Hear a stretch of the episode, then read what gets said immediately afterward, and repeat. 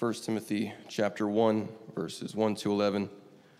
Paul, an apostle of Christ Jesus, by command of God our Savior and of Christ Jesus our hope, to Timothy, my true child in the faith, grace, mercy, and peace from God the Father and Christ Jesus our Lord.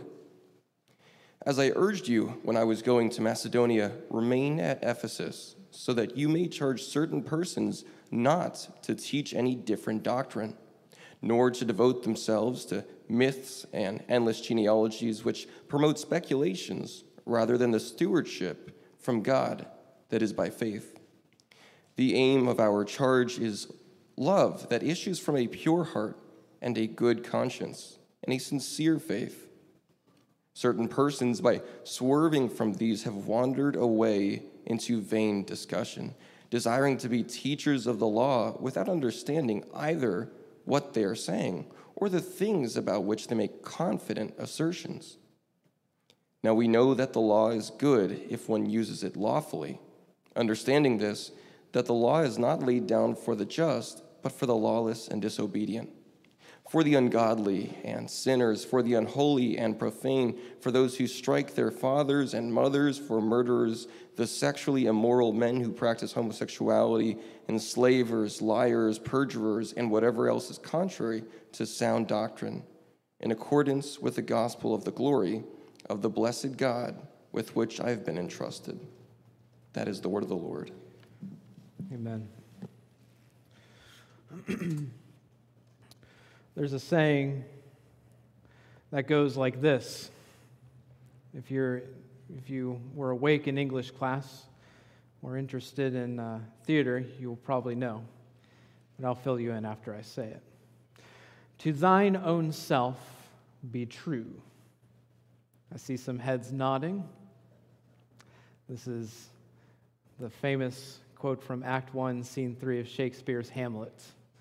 And this is spoken by uh, King Claudius's chief minister to his son um, as a part of his speech to his son regarding advice as he goes to university.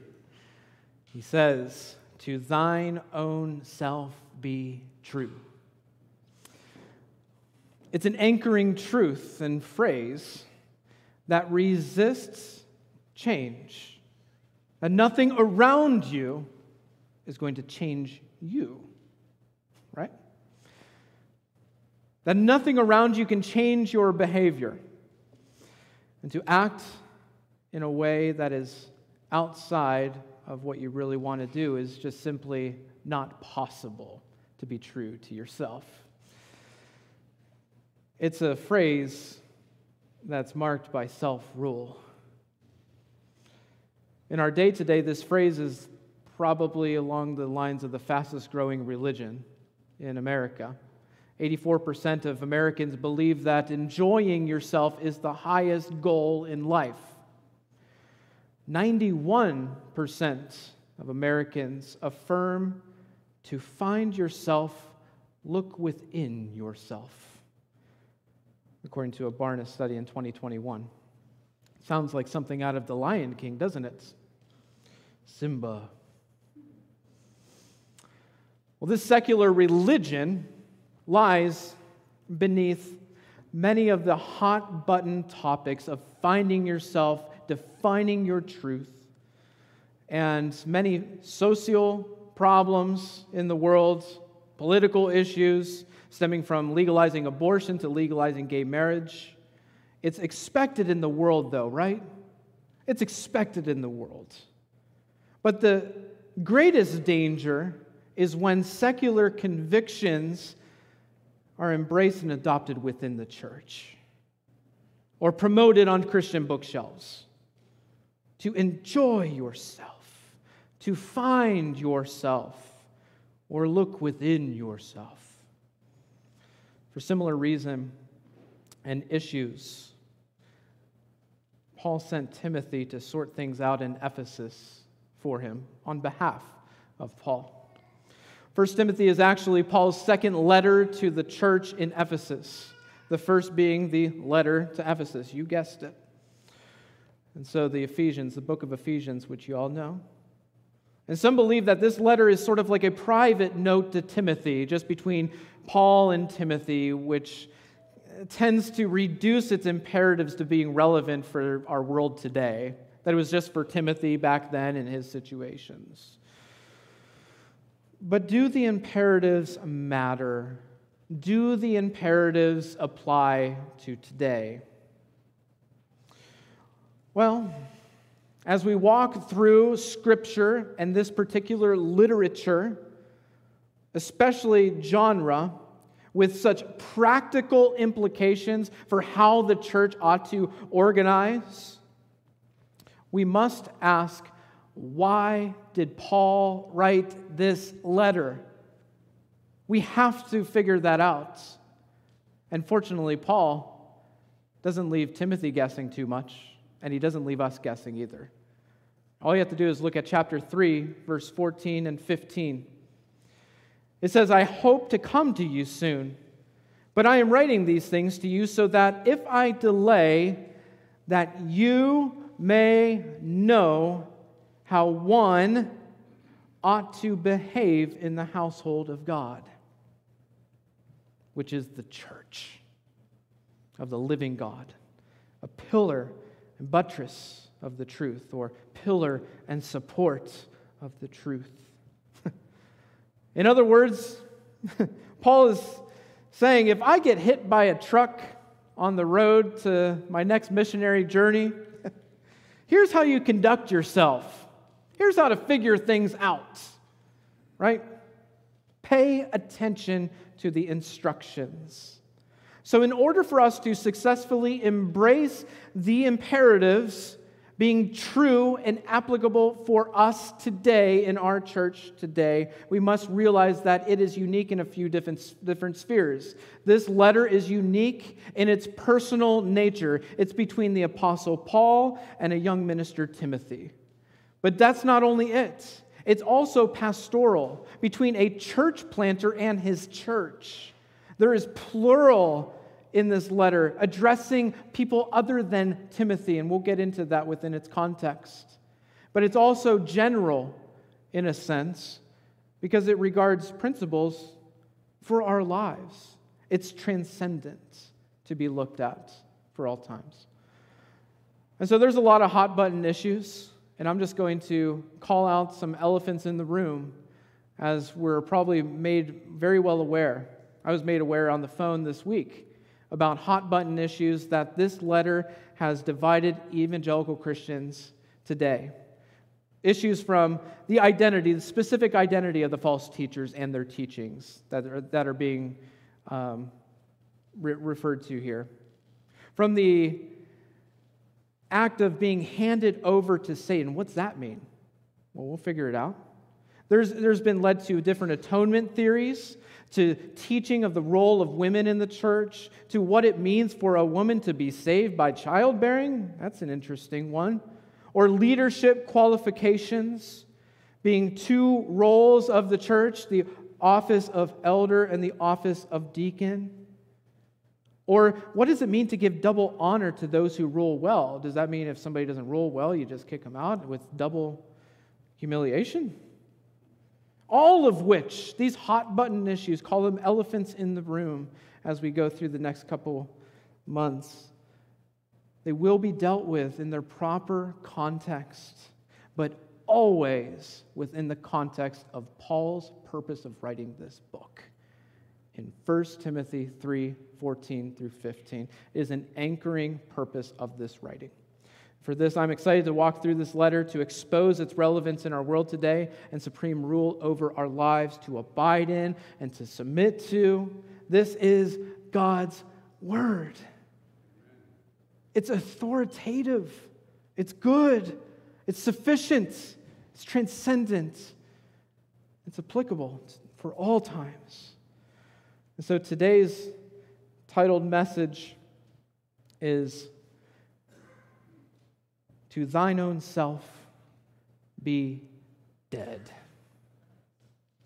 See what I did there? To thine own self be dead. And uh, I considered doing one main point, one point in this sermon, because Rick did four last week, as I heard. Um, so we want to make our points balance out so that our checks and balances are equal at the end of the month. I'm just kidding. People are like, man, this is a weird church here. I thought they were Baptist, but they're like really Baptist. No.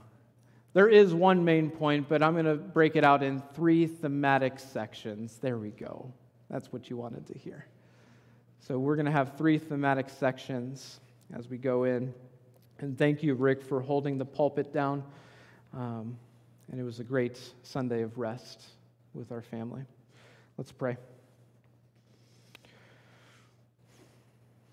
Father, you have displayed your wisdom, your power, and goodness in all your works, and have revealed your will in the scripture of truth. Father, show us today that truth. You have caused it to be preserved, translated, published, multiplied, so that all people may possess it and find you in it, and find Christ in it.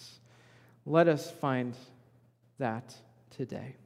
And all God's people say, Amen. So, the first thematic section leading to the main point is the essence of Christian purpose. The essence of Christian purpose. We see this in Paul's writing. He says in verse 1 Paul, an apostle of Christ Jesus. Spoiler alert, Paul wrote this letter. There you go. On to the next. Paul, an apostle of Christ Jesus, by command of God our Savior and of Christ Jesus our hope. To Timothy, my true child in the faith, grace, mercy, and peace from God the Father and Christ Jesus our Lord. I love how Paul just breaks these boundaries. He takes a Jewish phrase of uh, blessing, you know, grace and peace, you know, charis and uh, shalom. And he adds eleos, mercy, in the middle, just making that Christian. It's awesome. I love Paul's writing. Grace, mercy, and peace from God the Father, Christ Jesus our Lord. Right off the get go, there's authority established in this letter. And the whole reason he's identifying his authority is to have you pay attention to what's being said. Not only as we in our day address letters that are important, like Paul is basically uh, making his, he's putting his little signature. If you're within any specialized industry, industry, you get your stamp, you know, of like by the state of Ohio, you get a stamp on that. He's literally putting a stamp of authority that this letter holds weight. Wait, Paul, an apostle of Christ Jesus. He's called by Jesus, by the command of God, our Savior and our hope, saying, Listen up. this is a stamp of authority. Regardless of any maybe modern day apostles that may show up at your doorstep, Paul was actually qualified. right? He was an eyewitness of the risen Christ. He was sent directly by him. Now, many today believe that they had a dream, and many cults develop out of those dreams, and we must be sure that we're cautious with adopting that as a succession in the church. Paul's authority was real authority. Authority that holds the foundation of the church, of which Jesus Christ is the cornerstone. This is a foundation that is being led by this apostolic authority. who's it to? A true child. Paul met Timothy back in Acts 16 on his second missionary trip, and Paul took Timothy under his wing, took him to Thessalonica, 1 Thessalonians 3, took him to Corinth. That would have been an interesting trip. Uh, in 1 Corinthians chapter 4, and even Jerusalem in Acts chapter 20. He was imprisoned with Paul in Philippians 2. And he's mentioned as kind of being this companion in six of the New Testament books. Paul and Timothy had a close relationship. And for that, Paul addresses him as a true child. While he says, my true child, he didn't attribute his belonging to himself because he was a true child in the faith. He wasn't a true child of Paul. Paul was important in his life, but not as important as his faith defined his identity. You see, Timothy was a young man, probably in his 30s at this point in the book. He's proven to be faithful. Paul's true child in the faith, grace, peace, and modifying it with that Christian blessing, mercy. Grace, mercy, and peace. Take a pause. What an introduction. I don't know what grabs your attention in letters. It's hard to read text these days, you know? You always want the picture books. We want the we speak in emojis in our days. We speak in memes. How has this happened? We are straying far, church. it just took words on a page to grab attention, not a funny office meme. And it affirmed a commissioning by Paul being no ordinary man to Timothy, no ordinary child. We're reminded in this short section of the essence of Christian purpose and belonging and identity. Notice the adjective of all the identity in this passage. Paul, who's Paul? An apostle. An apostle of who? Jesus Christ. By what? Command of who? God. Who's God? Our Savior. Anyone else? Christ, Jesus. Who's that? Our hope in verse 1. Well, who's it to? To Timothy. Who's he? My true child. In what? The faith. Grace, mercy, and peace from God. Who's God? From the Father. Who's that? Anyone else? Jesus Christ. Who's that? Our Lord. Notice the adjectives of identifiers. It's all rooted in something outside of who they truly are. That's been bestowed upon them. All who are called and called to be in life is directly related to the life of Jesus Christ. You and me, everything that you are, is directly attributed to the life of Jesus Christ. Is your identity, is your adjective. Paul's apostleship was tied to the command of God, Savior, and hope. Timothy, being a true child, was directly linked to his faith. And you see, identity being the reinforcing factor of a purpose. Well, what is that purpose? Well, I'm glad you asked because there's verse 3. So some of us need reminders sometimes in the most distressing situations. Well, here, Timothy gets a reminder of who he is. Now, we're on to what you need to do. Verse 3 As I charged you when I was going to Macedonia, remain at Ephesus so that you may cha- charge certain persons not to teach any different doctrine, nor to devote themselves to myths of endless genealogies, which promote speculations rather than the stewardship from God that is by faith. We find Timothy, you've heard of Daniel in the lion's den? Well, this is Timothy in the lion's den. Paul called Timothy to remember the twofold task in Ephesus. There's some issues going on. The first being to charge. Certain persons, meaning to, if anybody's been in military or understand military language, this charge had weight, it had authority. Charge them not to teach any different doctrines. And the other, nor to devote themselves to myths, to endless genealogies. What's happening here in Ephesus? Well, they're thinking that the gospel needs an upgrade. The gospel needs an adjective. It's become like Willy Wonka in the chocolate factory, a world of imagination. Ephesus was being led by imagination. you might wonder what exactly is going on here because there's not much detail and there is speculation within that. There's the book of Jubilees that was extra biblical apocrypha at this time, book of Jubilee or the biblical antiquities of Philo. These are Old Testament rewrites of Genesis and like expanding the genealogies and everything.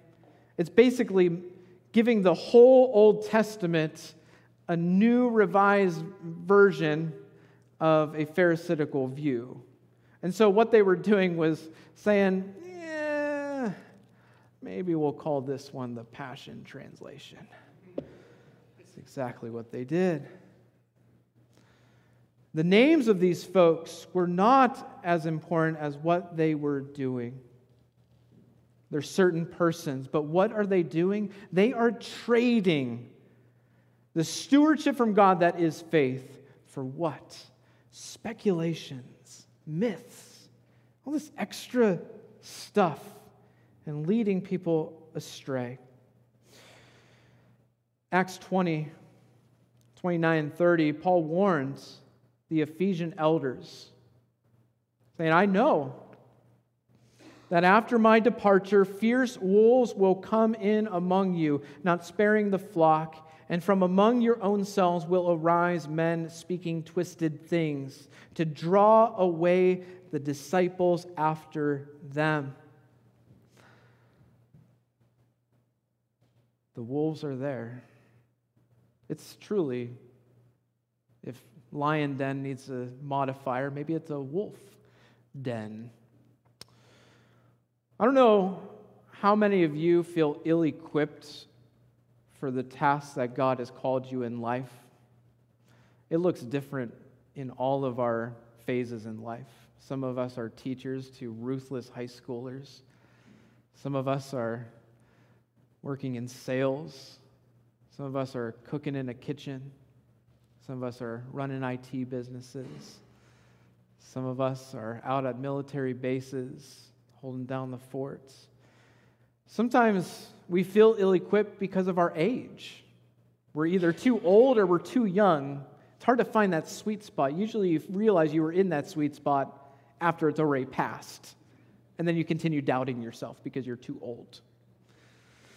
Sometimes it's experience. You haven't gone to school, you, you haven't memorized all those verses. Rick quotes the Old Testament like he's memorized it like all the scribes. And you're wondering, like, wow, I can't do that. Some of, some of you feel ill equipped because of the knowledge that you think that you need to have for something, or maybe you're just mentally incapable of getting out of anxious anxiety to engage with others. It's a plethora of things. But the only thing that will ground us is the essence of Christian purpose. That God is calling us, He has given us an adjective. And guess what? He will keep us in our purpose in this life, whatever that looks like. Even in the midst of tension and confrontation you have to remember your adjective. You see, when the clarity of the gospel is at stake, there is nothing else that really matters. Your reputation doesn't matter. Your friend groups don't matter. Your likability, your followers on Instagram or Twitter or whatever else there is out there does not matter. I've falsely quoted Twitter. It's X now or something. Elon is, is changing the world. But Paul was calling Timothy to remain true to the task. And I believe it serves as a reminder for us to stay true to the task of the gospel as well. No excuses. So, for students starting YSU this year, maybe you're new with us, checking out churches, trying to find the least weird one. Uh, I hopefully you found yourself in a lesser weird one. Um, but uh, you might be looking at your upcoming school year wondering how in the world am I going to stand my ground in the faith here? I don't know everything. The Muslim students keep talking to me about all these things, and I don't know what they're talking about. Or maybe anybody facing relational crisis in their lives, whether being that in your family or maybe your uh, own home or even the church. Remain true to the task of the gospel. Maybe you're a parent who your kids have been incarcerated, your, your kids are just running uh, for all the passions of the world and not remembering the God who loves them and are re- falling away from their faith. It's hard to remain true to that task of the gospel. Or maybe you're simply just burnt out by the nine to five job you feel like a hamster running in a hamster wheel, going nowhere, just doing, doing a thing, and then you die. And then with Jesus, the Bible says you go. But until you get there, it's like, man, remain true to the task of the gospel. If God calls you, God will keep you. This matters. It matters, church. It matters because the gospel is always at stake if your adjective is in Christ. Everything your life is revolved around will stem into different forms of expressing that purpose and identity. You have a time to preach the gospel with boldness, regardless of your education, experience, or anxiety. It is yours in Christ. And so I believe the call of every Christian is our role in joining Timothy as a sibling in the Lord to defend it well and to stand for the gospel. Similar to that, we have the essence of Christian love in verse 6. It continues. Certain persons, we hear, by swerving from these, have wandered in, away into vain discussion, desiring to be teachers of the law without understanding either what they're saying or the things about which they make confident assertions. And yes, we live in a world where confidence outweighs conviction. Um, there's people out there, you believe it or not, that can probably buy your shoes for half of what they're worth and then sell, you, sell it back to you for double the profits. You don't believe me? There are guys out there that are very, very, very good. Confidence but lacking that conviction. See, confident assertions, as this passage says, or a statement that someone strongly believes in, or a forceful statement, they all stem from something being at stake, that conviction being at stake. So, to a salesman, he's just concerned about money normally. I'm not saying every salesman, because there are Christian salesmen that are doing things for the glory of God. Secular salesmen will say for money. Or a secular politician, he's in it for the votes. He will sound confident make confident assertions for the votes. But to the church, to the Christian, there's something at stake, and that is the unchanging message of the gospel.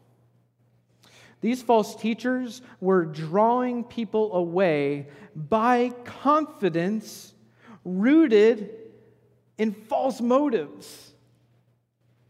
They wanted it their way. They were being true to themselves. One commentator says these characteristics make a timeless portrait of the false teacher. Doctrinal subtleties, special interpretation, false claims of authority, controversy, dogmatism All these ought to make God's people suspicious. If we got any Gen Zs, it should make us sus. Right? Young Timothy had his work cut out for him. Didn't he? No one likes to be told to do, especially by some young punk, right? I'm a 36 year old lead pastor. I know it's difficult at times. But Tim, Timothy was to charge them, not to teach a different doctrine. And you know what that sounds like, church? It sounds like conflict. If I were to take a poll and have you all really awkward in the church today and have you stand if you agreed, I'm not going to. You can let your guard down. But if we wanted to be honest of how many of us are conflict avoiders, I think a lot of us would probably stand up. Majority in this room. I mean, I've had numbers of conversations from church members of somebody doing something against them and they just run it up the flagpole to the elders. And when they hear me, you should tell that person about what they did to you. But the sign of conflict brewing makes all discussions shut down and nothing gets resolved. This is the basis of church discipline. Half the steps of church discipline happen within these chairs, where you simply have adult to adult conversation. Hey, what you did there hurt me. I'm sorry. I forgive you. And we're back. We live in this facade, this Willy Wonka world of everyone just get along and just love each other. But why has conflict become a matter of love and hate? Why? The charge for Timothy, I'm going to argue with you, was that of love. And this is the essence of Christian love. We see the aim of our charge is love that issues from a pure heart, not malicious, of a good conscience, not a bad one, and a sincere faith, not a fake one. Conflict is the most loving act we can do. Why? Because the gospel is at stake if we don't. If we don't lean in to conflict when it's a gospel issue. You might ask why? Can we just get along? Well, the goal of conflict seeks restoration, redemption, reconciliation. It is a gospel issue. And just as the conflict of our sin is met by the grace of God, that conflict was resolved in Jesus Christ. And when we resolve our conflicts, even though we lean into them, we preach the gospel message of reconciliation. The charge for Timothy was that of love. What I want you to see, church, is that we must always lean in when the gospel is at stake, as this is the essence of Christian love, of giving yourself for another, of outdoing one another in honor, of counting others greater than yourself. Here we reach the essence of Christian love, but also of the Christian gospel. In verse 8 and 9, we see it kind of transition into a little bit more info of what is being taught. There are certain persons swerving, wandering into vain discussions. They're creating myths, creating speculations. In verse 8, we see a little bit more substantive of what is going on. Verse 8 Now we know that the law is good if one uses it lawfully. And understanding this, that the law is not laid down for the just, but for the unjust. And he goes into a list of vices. And then in verse 11, in accordance with the gospel of the glory of the blessed God with which I have been entrusted. Church, at the core of sound doctrine within the gospel is the law of God. You cannot subtract the law of God from the gospel because the gospel will not be the gospel of good news, it'll be the gospel of bad news. A certain person in our day today believes that we can unhitch from the Old Testament and the law. And there were also certain persons in Ephesus that believe that they can embellish it, that they need to upgrade it. That they were looking at the law and saying, Man, I'm not doing too bad. Doing pretty good. I haven't killed anyone. I lied, but I didn't kill anyone. I mean, who could even look at the law of God, the Ten Commandments, and say, I'm doing a good job right here, this guy? This is what Paul is saying in verse 8. The law is good if we use it lawfully, knowing it was not just it was not laid down for the just to show how righteous you are, it's to show how righteous God is. It's to show and reveal our sinful behavior in this list of vices in verse 9. But what's at stake? if you remove the law from the gospel, you strip the power of the cross of Jesus Christ. The blood, the suffering, the nails through real wrists and feet. You reduce it to meaningless.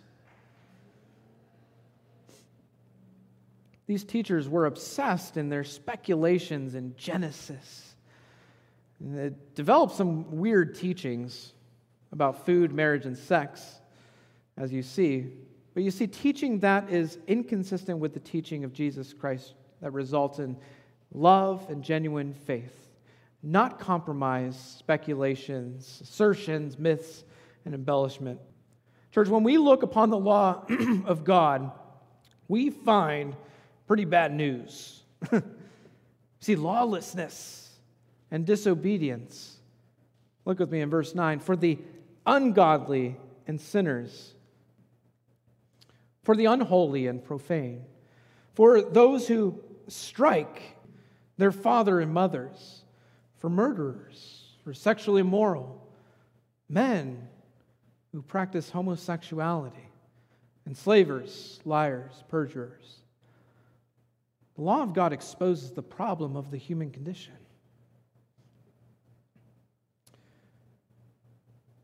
And if we expose the problem of the human condition, God illuminates the gospel of glory.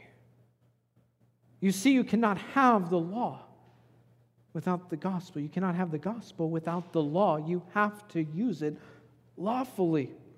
And the message Paul has been entrusted was the gospel of glory. The essence of this gospel looks upon the clear commandments of God in the law and points to our depravity. The Old Testament makes the solution not being found in any man, any government, any legislation. Law moves us along the trajectory of the cross, where Jesus Christ fulfilled the law for us, who died for us, who conquered death at his, and has at his resurrection. By our faith, Jesus Christ bestows, bestows righteousness upon us. this is a gospel message that is incompatible with being true to ourselves, church. Trueness in our lives always comes by that which is outside of ourselves. See, being a true child of God, being a true child to his call to defend his truth and being true to the gospel of Jesus Christ, guys, we are called to be true to the right things. And to be true to the gospel is to be dead to ourselves. Fast forward, though, a little bit I've been heavy hitting on some falsehoods even in our day, and I understand that, and I'm, I'm aware of that. But I also don't want to swing on the other side of the pendulum. Because if you fast forward in the life of the Ephesians, of this church in Ephesus, Scripture reveals that the pendulum actually swung for them in an unfavorable direction, where grace and truth became unbalanced. Revelation 2 warmly commends the congregation for defending true doctrine. They started getting it right.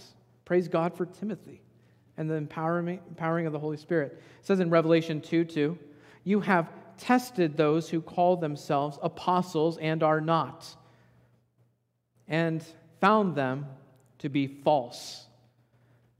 It's a warm commendation for the congregation at Ephesus.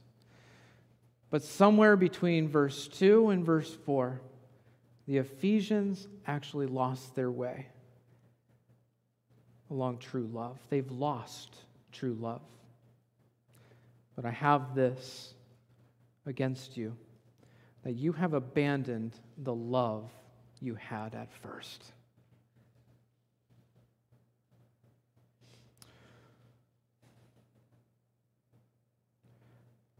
We have to recognize, church, the call to balance this pendulum of theological liberalism, where it's love without doctrine. We can't swing all the way to this end, where there's doctrine without love. At the center of that pendulum is true doctrine, sound, healthy theology, and it is founded upon the gospel of Jesus Christ, balance between grace and truth. And upon that we must defend. We must also remember it is not pharisaical to uphold sound doctrine, it is pharisaical to embellish it. Beware of those things that are being sold on CBN of handbook prophecies of the end times, or Catholicism's myths of purgatory and veneration of saints, or worship of Mary, or even New, Ageism, New Ageism of spiritual mysticism and things of that nature, and even Pentecostalism that lends to extra biblical revelation by modern day apostles that seem to outweigh what the text plainly says. Now, I love a good conspiracy theory, but I would never allow these little things and handouts from people and their tidbits to alter the course of my life that is so clear according to the Word of God. And neither should you. And I also love my Pentecostal friends. And that love sometimes does come with conflict, and conflict is good, and that is how I love my friends. And that's how my friends, you, love me too as well. And so, as we kind of wrap things up today, I went longer than I intended. Um, but I believe that we have established the purpose, the mission, and the message that is rooted upon the whole counsel of God that says what is true and what is false, that says this is reality and this is imagination, this is life and this is death. Don't lose heart. As we see the world attempting to abandon the confines of the convictions of the law of God, we should expect the world to act like the world, right? But we ought to be really concerned when the confines of that conviction of the law of God is abandoned within this church. That's where the gospel is at stake. Because doing so abandons sound doctrine, and in doing so, of abandoning sound doctrine. It abandons the gospel of Jesus Christ. And guess what? The world goes without any hope. We just live in this fantasy land. On this we stand and defend. Salvation in Christ is the most essential plan of God that He accomplished for His people. For that, we cast aside these distractions in this life, all distractions of wearisome, unproductive talk about these mysteries of Scripture. No, we teach, study, and live out the gospel of Jesus Christ according to the Word alone, by the power of God alone. It is not time to make excuses for gospel compromises that govern our lives and, and find the silver lining. No, it's a time for clarity in what truth is and what is false in our culture. The culture can try to define truth all they want, and what they will find is more emptiness, more letdown, more lostness, more darkness. Church, what we have is a light of the gospel. And for that, we must stand clearly upon the gospel. Tolerance is always preceded in compromise, and a life led in tolerance will become desensitized to compromise. Let's do this well to be true, and to be true, to be dead to ourselves in purpose, in mission, and message. This is God's word. Let's pray.